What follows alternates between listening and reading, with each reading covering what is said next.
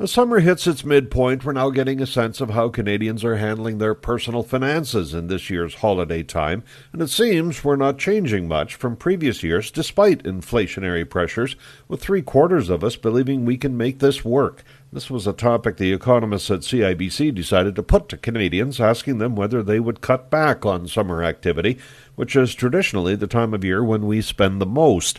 But the majority said no, they weren't planning any cutbacks, just restraint and better budgeting. Where they plan to exercise restraint is on entertainment, being a bit more frugal on dining out or concerts and movies. They also said they will hold the line on clothing expenses.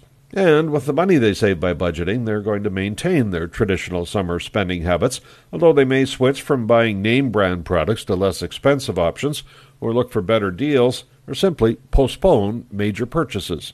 I'm Paul Martin.